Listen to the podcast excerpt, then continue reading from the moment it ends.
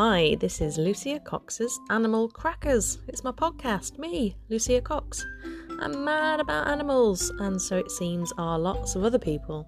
So I'll be reading from animal themed novels, short stories, poems, all that good stuff. There's literally, literally tens of stories out there. I'm kidding, there's at least 15. So, what animals do you like, Lucia? What, me? Well, I have two cats. Nancy Spider and Baby David. Quite like them a lot. I like birds. Um, otters are funny, aren't they? Frogs.